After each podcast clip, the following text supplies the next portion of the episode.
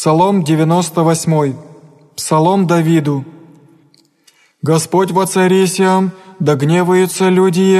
сидя на херувимях, да подвижется земля. Господь в Сионе велик, и высок есть над всеми людьми, да исповедаться имени Твоему великому, яко страшно и свято есть, и честь царева суд любит, Ты уготовал Иси, право Ты, суд и правду во Якове Ты сотворил Иси, возносите Господа Бога нашего, и поклоняйтесь подноже ногу Его, яко свято есть, Моисей и Аарон во иереях Его,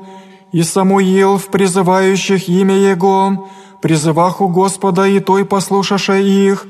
в столпе облачне глаголаше к ним, яко храняху сведения Его и повеления Его, я же даде им, Господи Боже наш, Ты послушал еси их, Боже Ты милостив, бывал еси им, и мщая на вся начинания их,